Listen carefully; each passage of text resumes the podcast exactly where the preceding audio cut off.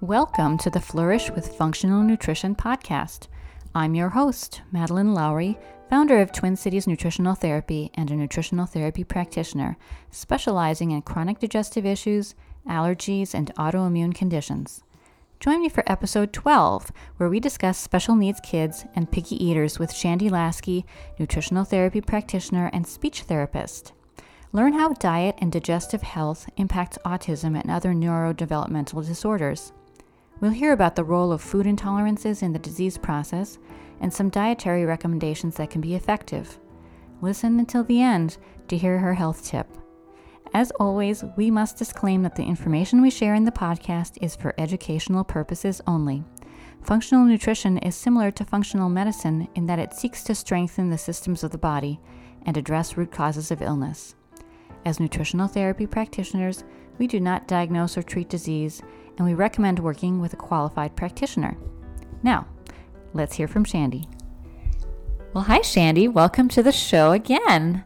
So excited to have you here. Thanks for having me back. I'm excited to chat again. So, today we're going to talk about your particular area of practice, which is around neurodevelopmental disorders and special need kids.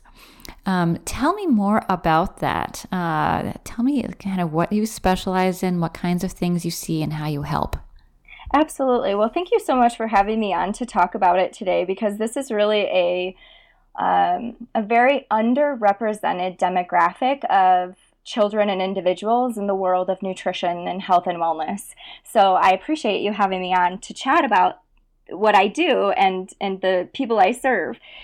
Uh, when I say neurodevelopmental disorders, what I mean is autism spectrum disorders, attention deficit hyperactivity disorders, speech language disorders, uh, specifically apraxia, uh, sensory processing disorders, learning delays, developmental disorders.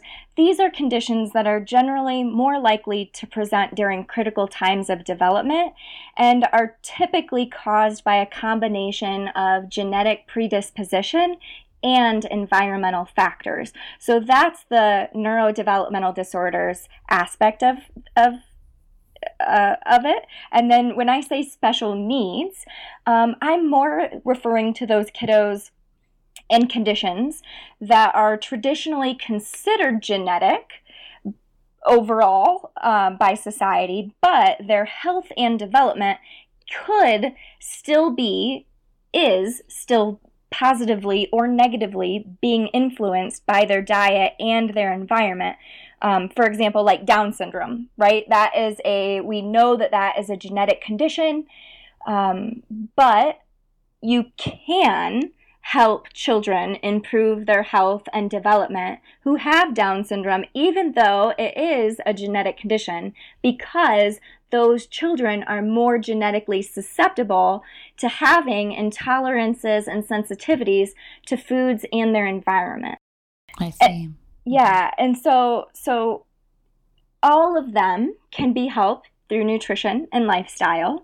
But what I see often, and, and this is where I particularly specialize, are those kiddos who have either a neurodevelopmental or special need diagnosis or sometimes not. But the kiddos who are extreme picky eaters, and I'm doing air quotes around picky eaters because I really don't like that term. I don't love it, but um, that's what general society refers to it as, right? That self self restricted eating habits. We call it picky eating. But there's a difference between you know, develop, developmentally appropriate picky eating, right? Like all toddlers and preschoolers and some kiddos through school age, there are stages of development where it is 100% appropriate to be a picky eater. The kiddos that I'm more focused on are those kiddos that have that atypical picky eating.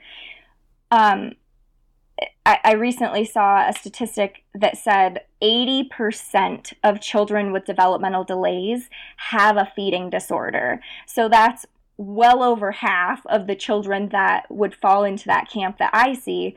But I also do work with kids who um, or parents of children whose child maybe doesn't have a neurodevelopmental disorder or a special need, but is still only eating four foods, right? Or is still only eating a handful of foods and they're an extreme picky eater. Those are also kids that I will work with because what I find is that sometimes, oftentimes, there are those underlying almost like a food addiction where some of these foods that these children are eating are creating an opiate response within their body and brain. And so if you are eating foods that cause an opiate like response, you're going to see that addictive type of drive or even behaviors that um, look atypical, right? Um, mm. So, so most of my focus is on kids with neurodevelopmental disorders and special needs, but I also do see those kiddos who are um, the more extreme picky eaters. And uh, I know we talked a little bit about this in the last episode I was on, but my background is in speech language pathology. And um, as a speech language pathologist, most people don't know that the professionals who are trained feeding specialists like for children with feeding disorders beyond picky eating, those are generally speech language pathologists or occupational therapists. Sometimes you might see a PT or a psychologist or a social worker or another professional, but oftentimes it's either going to be an SLP or an OT, and they're going to have extra training as a feeding specialist. So, my role before before solely doing my own private therapy in uh, my private practice, speaking of health and wellness, I was a speech language pathologist, but also a feeding specialist. And so that's my background is I come at I come at it from a background of being a, a, developmental professional with a background in feeding therapy, but now I also have this extra layer of how bio-individual nutrition also plays a role. And so I feel like I have a one up on most nutritionists working with these kids because I've got this background in development and feeding special uh, as a feeding specialist. But then I also have a leg up a little bit on my colleagues that are SLPs and feeding specialists because I'm also an NTP and I have this bio individual nutrition knowledge. And so, with the combination of them both, I feel like I'm able to really look at the whole child, the whole family unit, meet them where they are, and, and um, help families decide what and how to feed their children. Because you can tell a family what to feed their children, but if the child's not eating it, that's going to be increasingly difficult for that family, right? Definitely. Definitely. Yeah, I've seen that. And, uh, you know, and sometimes the child has such challenging behaviors that the family is, uh, it's, it's very taxing on the family and they, they don't even want to address the eating issues because it's like they, they just think I don't want to have to battle with them on totally. every front. Yep. But if they understood how the food is interacting with the whole biochemistry and kind of uh, you know f- feeding the disorder absolutely right um you yep. know through dysbiosis and through you know other th- other uh, issues that ntps are trained to to look for um and and to address, I think they would um, be able to muster, you know, the wherewithal to sort of work on those issues more. It's just deciding where to put your focus, right? There's it's it's overwhelming parenting a child with special needs. Absolutely. There, you know, eh, a lot of these families you have to especially in my families who have Down syndrome, or I'm sorry, whose children have Down syndrome, or um, whose children have autism, and or both, you can imagine that the therapies for that child, it's like a full-time job between OT, PT, speech, behavioral therapies, and then if they need feeding therapies as well, that is a, almost a full-time job. Sometimes is a full-time job for parents and caregivers. And so I have a lot of respect for those families that do address nutrition because it, it it is it is a process. It is a process and it's not always easy, but I've seen it be so impactful time and time again. I cannot even begin to describe to you the difference in the children who I've seen use nutrition and lifestyle versus those that don't. I mean the the progress and the generalization of therapy um, and the skills that they're learning is complete night and day. You know, I might make progress six months faster with a child with nutrition than I did, you know, working with a kid for months and months and months um, without nutrition. And we've we've known some of this um, with the, um, some of the work around the specific carbohydrate diet, right? I mean, there there is some information I think that's been going around the um, autism community about um, a very controlled diet in terms of carbohydrate intake and so forth. How how do you incorporate that into your practice, or, or you know, do you? So I look at every kid bio individually, and where I always start is food quality. So if they're not already eating a an organic diet, then that's where we start looking at organic produce, um, removing those dyes, uh, artificial flavors, any sort of artificial ingredients, right? How do we get this kid organic? We go from pizza to pizza to chicken nuggets to chicken nuggets, but it's all going to better quality, right? From there, I pretty much leave it in the parents' hands of okay, we're looking at removing gluten and or dairy. Which one do you want to start with? If I have my way, I prefer parents to start with gluten. The reason why is because the antibody for gluten to leave the system can take up to six months. The uh, casein antibody, the protein found in dairy, can take approximately three weeks to leave the body, right? So if you're going to get started on one sooner than later, let it be gluten, is what I say. Um, now, when I say that the antibody doesn't leave for up to six months, what that means is that you can't really, truly judge the effectiveness of that diet as a whole until you have reached that point where they've been gluten free for four to six months without any um, whoops moments. I mean, and and Madeline, I even know kids that are so sensitive to gluten that they cannot play with Play-Doh because it absorbs into their bloodstream through their hands and so so that's i mean i mean totally gluten-free in their diet and lifestyle. And then we move towards dairy. And then once they are organic gluten-free dairy-free from there i'm able to start bio-individualizing their nutrition if the state allows for that because we have very varying nutrition laws. But if they're in a state that allows for bio individualized nutrition, I'm then able to bio individualize even further. So, looking at things like FODMAPs, looking at things like oxalates, looking at salicylates, looking at um, phenols, amines, histamines, you know, all these things that could be healthy for you and I or or someone but maybe for a child with a neurodevelopmental disorder or special need who is more sensitive, those foods are going to be maybe more problematic. And so we're able to do that either through um, functional functional lab testing with a functional medicine doctor who uh, we partner with to get those labs and have that analysis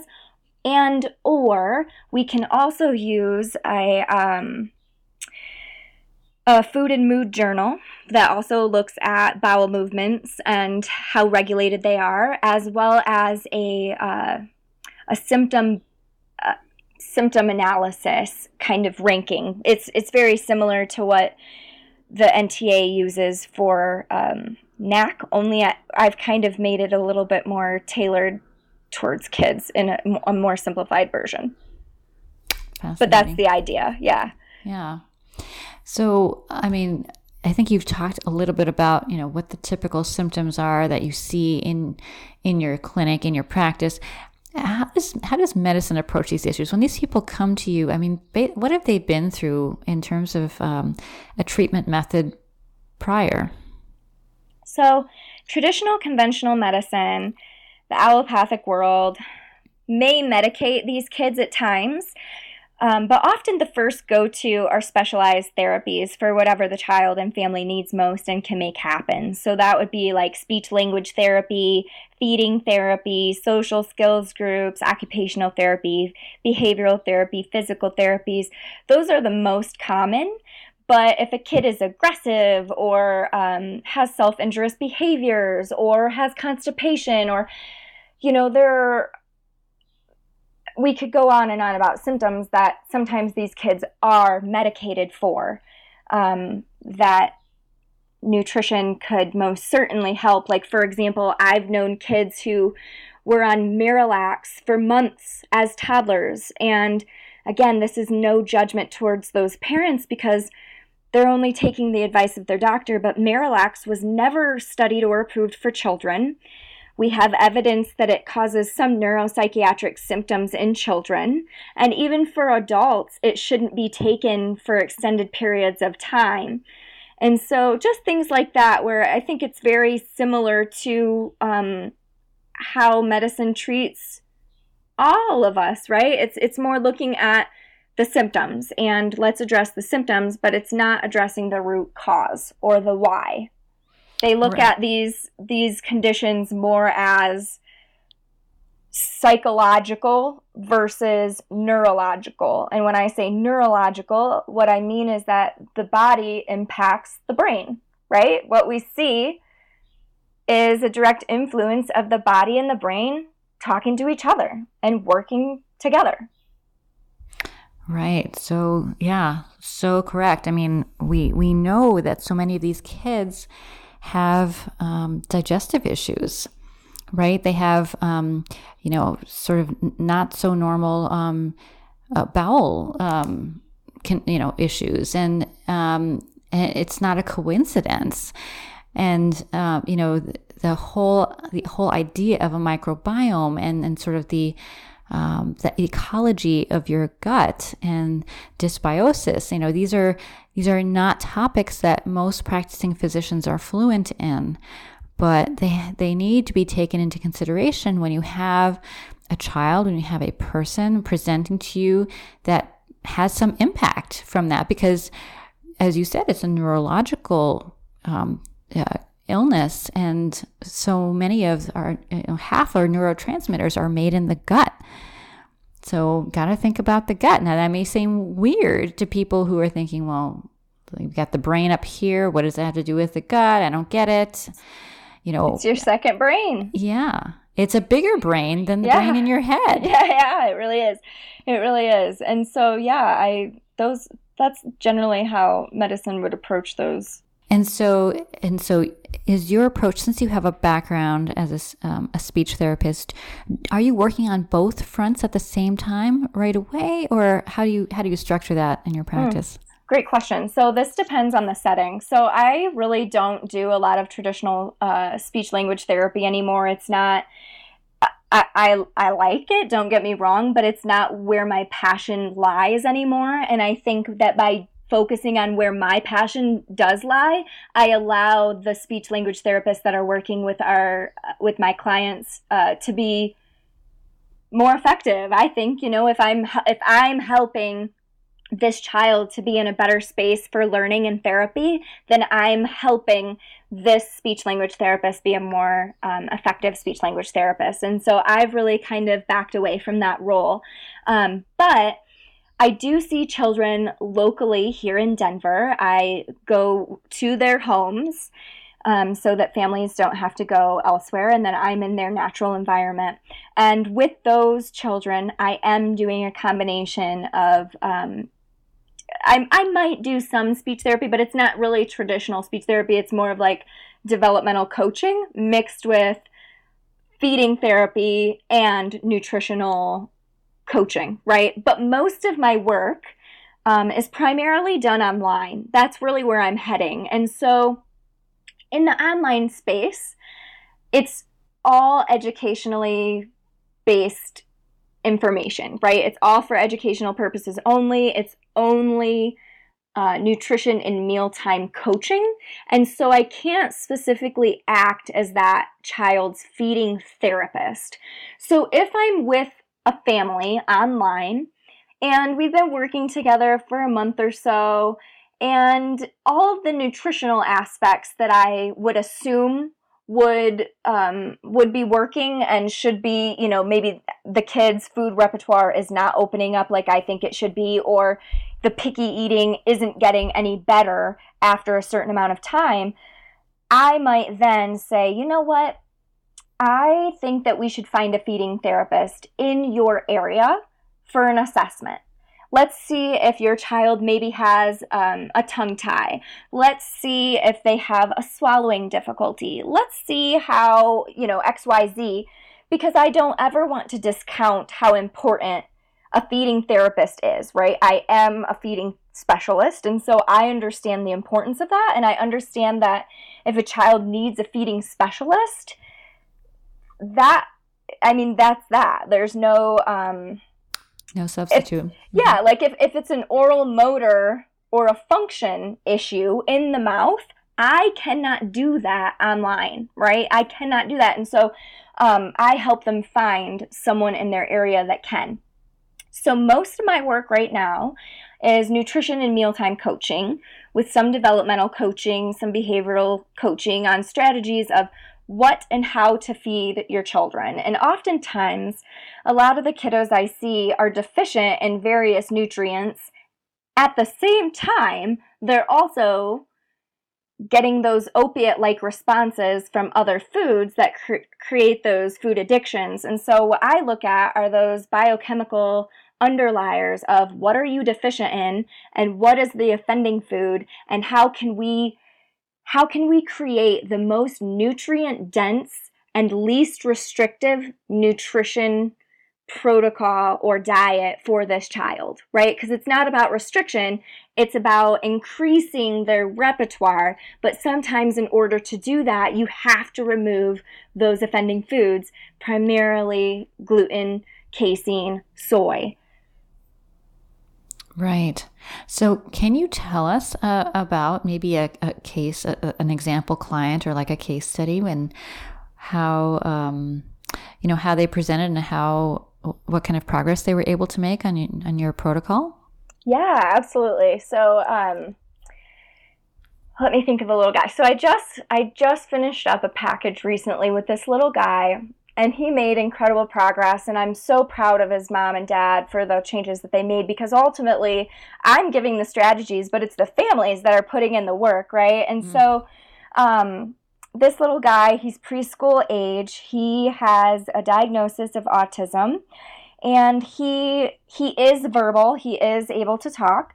And um, but he still when we started working together, he was pretty spacey, uh, struggled with inattention, hyperactivities. He had very significant texture issues mm. um, with his food. So, if foods uh, didn't appear just right or didn't feel just right to him, he it was like an all or nothing type of thing for him. Specifically, um, he had to have his shredded chicken like just the right amount of dryness for whatever reason. Um, and so and, and also he had to have certain brands of food that's also a, a, hallmark sign that i see is like they only will accept these certain brands of food um, and so anyways it's some of some of the things that i was seeing on his food journal kind of looked like those food addictions those opiate like responses that we talked about. And sure enough um, his his mom oh my gosh she amazed me. She moved so quickly through our program. She she cut dairy and they saw incredible improvements. The first improvements that they saw were in his bowel movements. He became more regular. Um, they were less hard. And so as they removed casein from his system they started to realize wow we're seeing all these improvements. Well at the molecular level casein and gluten are very, very similar looking. Um, and so oftentimes what I'll say is, well, you know, if they're responding to one, they're probably responding to the other. So sure enough, she, as planned, removed gluten soon after that, and she they were gluten and dairy free and organic very quickly, and we were able to then look at um, okay, are there any other foods that he's driving towards? And sure enough, uh, one of them was blueberries. And there was uh, a compound in blueberries where he was like borderline addicted to them. And so, anyways, after we expanded his diet in a way where he was getting more variety of foods that were presented to him in a way that were not overwhelming and presented in a way where there was no pressure to eat the food. Slowly but surely, over time, he started to increase his willingness to try these other new foods. And then she was able to, you know, say she prepared this food one way, then she would be able to prepare it a different way. As he expanded his palate and as he as those antibodies left his system, we saw an increase in attention.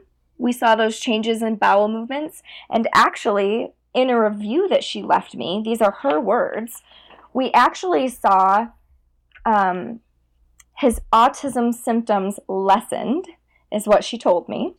And we use a, um, in so for kids with autism specifically, in my practice, I will have them fill out a common autism checklist. It's called the ATEC, Autism Treatment Evaluation Checklist. And we do it as a baseline measure and then at the end. And this kiddo had actually improved several points on that autism checklist within a matter of three months. I was amazed. I was absolutely amazed. Um, his picky eating improved, digestion improved, just overall was a more connected kiddo. And, um, yeah, I was I they were the first to come to mind because that mom was such a go-getter and she really uh, wasted no time on the strategies that I gave her and she was she's like the ideal client, right? That that go-getter. Yeah. Yeah, and you know, it, it probably it, it, occurs to me that sometimes parents and other siblings might experience some improvements in health through these very same measures, right? So putting everyone in the house on the diet might not be a bad thing, and it would be easier on mom too. Absolutely. And one thing that's really important to note too is like, eh, eh, in terms of the whole family doing it, and, and not to say that like, you know, if if your ch- if your kid is gluten and dairy free that you have to be gluten and dairy free all the time. But like you said there are so many improvements that i have heard that come just secondary to to working in a package with me for their child. Will they'll, where they'll say yeah i've lost weight or yeah my husband's headaches have gotten better or the brother's asthma has gotten better or sister's eczema has gone away or whatever. But, but one thing that's important to note too is like you uh, you and I have talked a lot about is that microbiome, right? We we talk about the microbiome of the gut, but your mouth also has a microbiome, and so if you're not eating aligned with how your child is, and you're trying to um, start this special healing lifestyle, for lack of better words, but like one kiss to your child can transmit millions of bacteria. And mm-hmm. so it's almost like you're um you're not you're not letting them fully like rebalance that microbiome if you're still eating all the things that they used to eat too. If that makes sense. I feel like I didn't explain that very well, but um but really fascinating to think about it from that perspective too. And I know that sometimes that's too much for families, but I do I do think uh, the benefits of the whole family eating this way are huge. And I, when I see families do it together, I see faster progress and I see less, um, less whoops moments. You know what I mean? Because yeah. then everyone's mindful of it. It's not, oh, whoops, I, I'm a seven year old brother and I didn't know that my four year old sister wasn't supposed to have that. You know, it's, it's just less opportunity for uh, infraction. Yeah, yeah. No, that makes perfect sense. So, do you have a quick tip for parents with kids that may have similar issues? I'd say the quick tip is just not to discount the power of diet and nutrition. It's seriously so powerful. And I've talked to parents who have said, oh, yeah, we tried the diet, it didn't work for us. But then, upon further uh, exploring with them, uh, come to find out, they didn't do it to the entirety, right? Maybe they cut cheese and milk, but they didn't cut dairy from the additives. So really, in in the body, in terms of how the body's seeing it, you weren't gluten, or I'm sorry, you weren't dairy free. You still were having dairy, and so you're not really allowing it the full uh, perspective or the full opportunity to work. And so I think I think that's what the quick tip would be is that so many so many professionals try to discount special diets, specifically gluten and casein free, because they believe that if a child's only eating a few foods, and, and literally, I've worked with children who have like two foods. Um, so I know that that is serious. And they think that if you eliminate those foods, then that's going to cause more stress to the situation because then what will they eat? Um, which I know it, it, that that sounds so daunting for those families. But the truth is, is that they will not expand their food repertoire if they are addicted to those foods. So if you've ruled out any functional mouth challenges with chewing or swallowing, then after that, you have to start wondering more about nutritional deficiencies and food addictions. Um, and like I've said throughout this whole episode, gluten and dairy are the top offenders. It would be very, um, I know this is dogmatic to say, but it would be really surprising to me to meet a child with a neurodevelopmental disorder who didn't have a sensitivity to these proteins that I'm talking about. And I will also say some families go into their doctor and have their have an IgG panel or an IgE panel ran and it comes back negative. Oh, my kid's fine. He can eat gluten, he can eat dairy, he can have casein. It didn't come back on the test. It isn't always going to show up on the test, and the best way to see that is to do an elimination diet.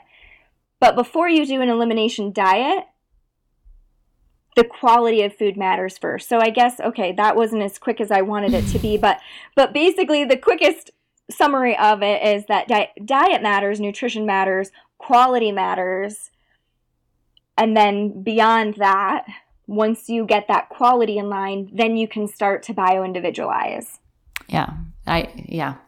That makes a whole lot of sense to me. And I, I, Sandy, I've had that same experience with, um, with, with my clients who say, "Oh, yeah, I tried the gluten free thing, I tried the casein free thing." But as you say, uh, there are many sources of gluten in the diet and there are many sources of casein in the diet and you have to be really well educated to know exactly where you know where the um, the oops moments can happen because there is a huge difference between zero gluten and a tiny bit even once a week Mm-hmm. You know, even once, knows. yeah, every few weeks, we'll just reinforce those antibodies. I mean, we're talking about the immune system. The immune system is designed to um, to to recognize and to attack based on microscopic amounts of things. So, yeah, it's really uh, you have to be extremely strict. There are no halfway measures. There are no 98% measures. There, you know, you have to be 100% in.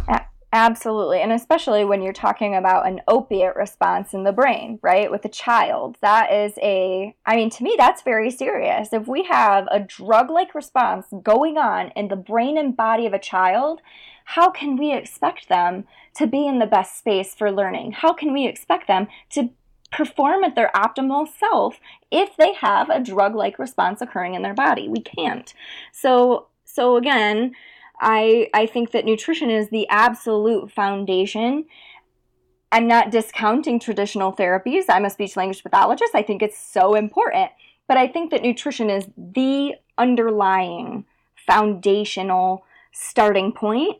And the beautiful thing about nutrition is that even if it wasn't your starting point, it's never too late to start. So while I love to work with kids who are toddlers and preschoolers and children who are very recently diagnosed, I also, you know, if a parent said, hey, my child is 18 years old, I'd say, do it. Still do it, you know?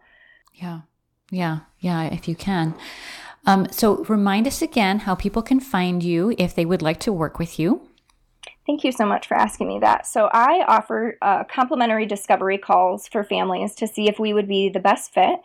Um, you can self schedule uh, through my self scheduling link at speakingofhealthandwellness.com. So, that's a play on words with my speech language pathology background. Speaking of health and wellness, all one word, dot com. Okay, perfect.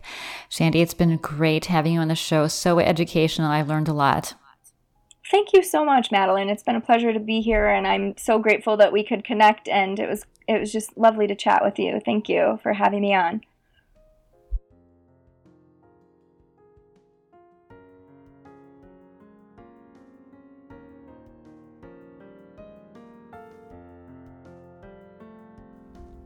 Thanks for joining us for the Flourish with Functional Nutrition podcast. Please listen again and remember to follow us and leave a review on iTunes, Spotify, Google Play, or Stitcher. To learn more about Twin Cities Nutritional Therapy or check out our podcast page, visit tcnutritionaltherapy.com. To find a nutritional therapy practitioner in your area, use the provider search at nutritionaltherapy.com. Until the next time, be well and flourish. Content of this podcast copyright 2019 by Twin Cities Nutritional Therapy. Music by Barbara Ben.